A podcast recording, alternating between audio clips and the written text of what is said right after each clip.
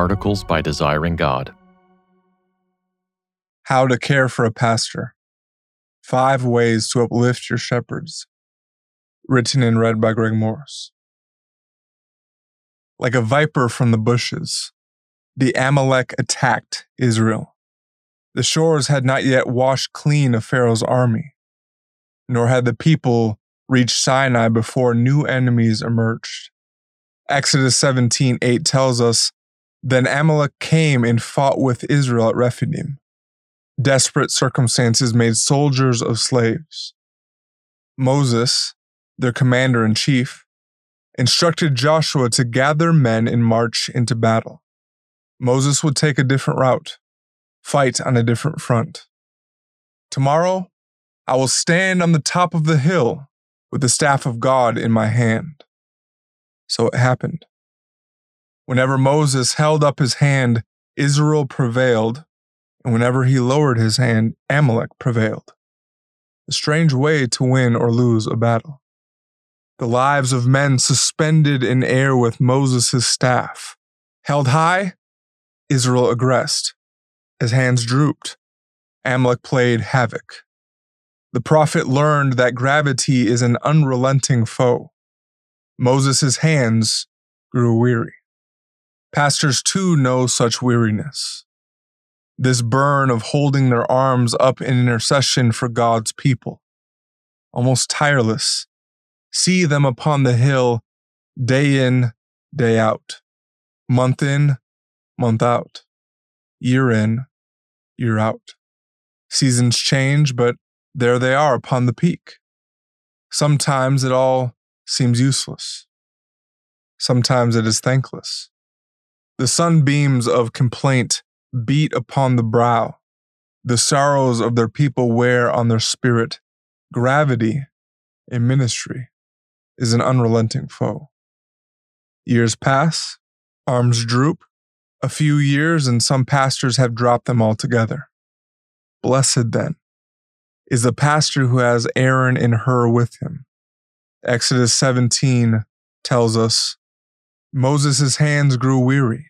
So they took a stone and put it under him, and he sat on it, while Aaron and Hur held up his hands, one on one side and the other on the other side.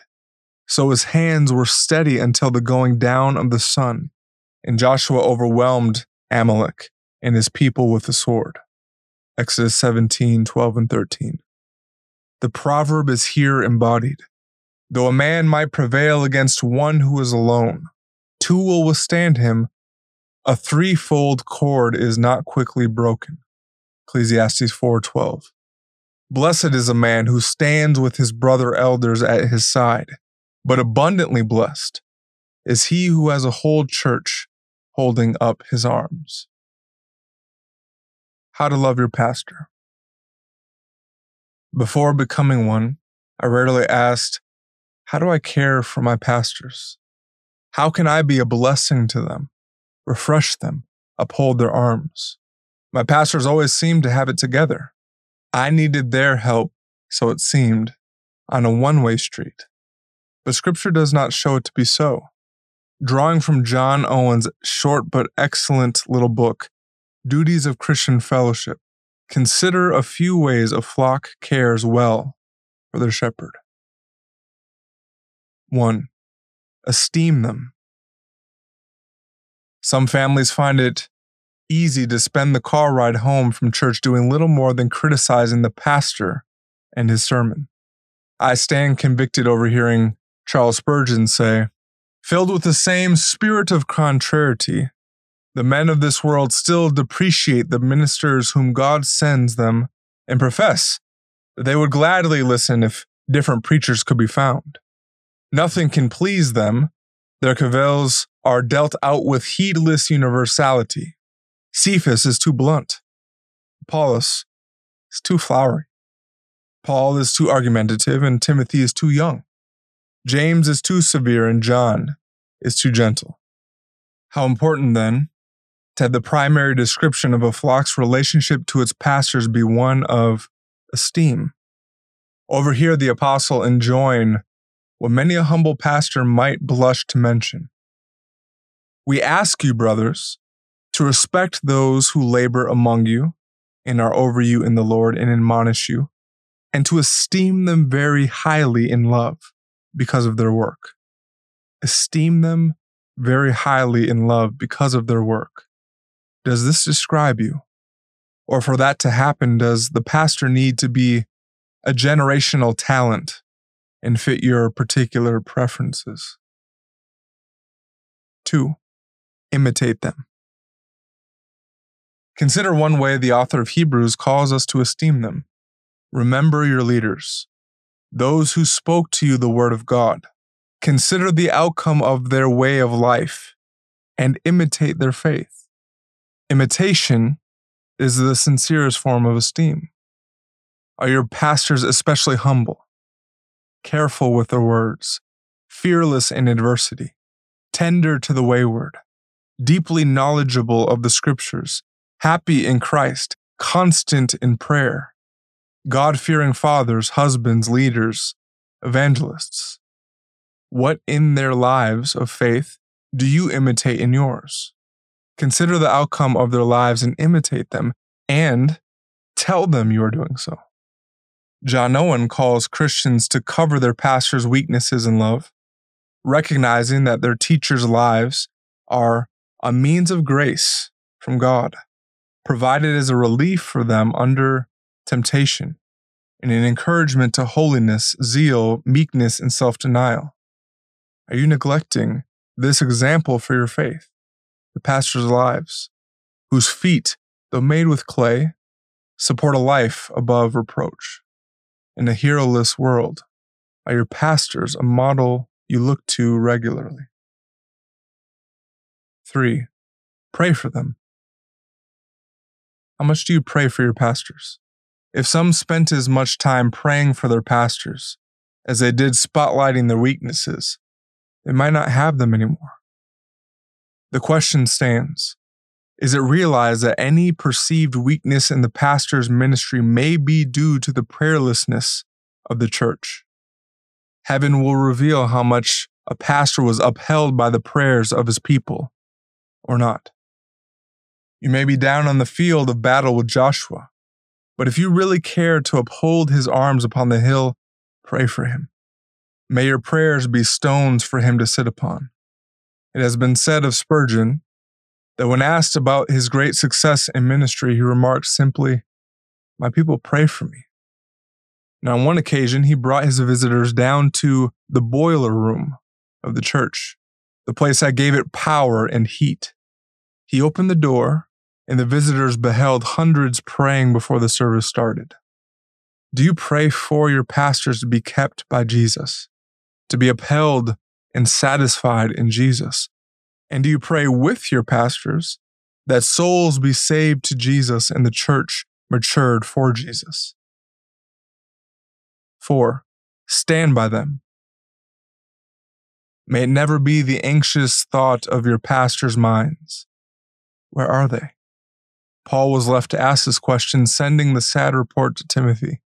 At my first offense, no one came to stand by me, but all deserted me may it not be charged against them? Do you leave your pastors to charge in alone? Owen remarks When a captain advancing against danger looks back, expecting to see soldiers with him, finds that they have run away, he's greatly betrayed and forced into an impossible position by his enemies. How different is it to have or be a church full of Onesiphoroses?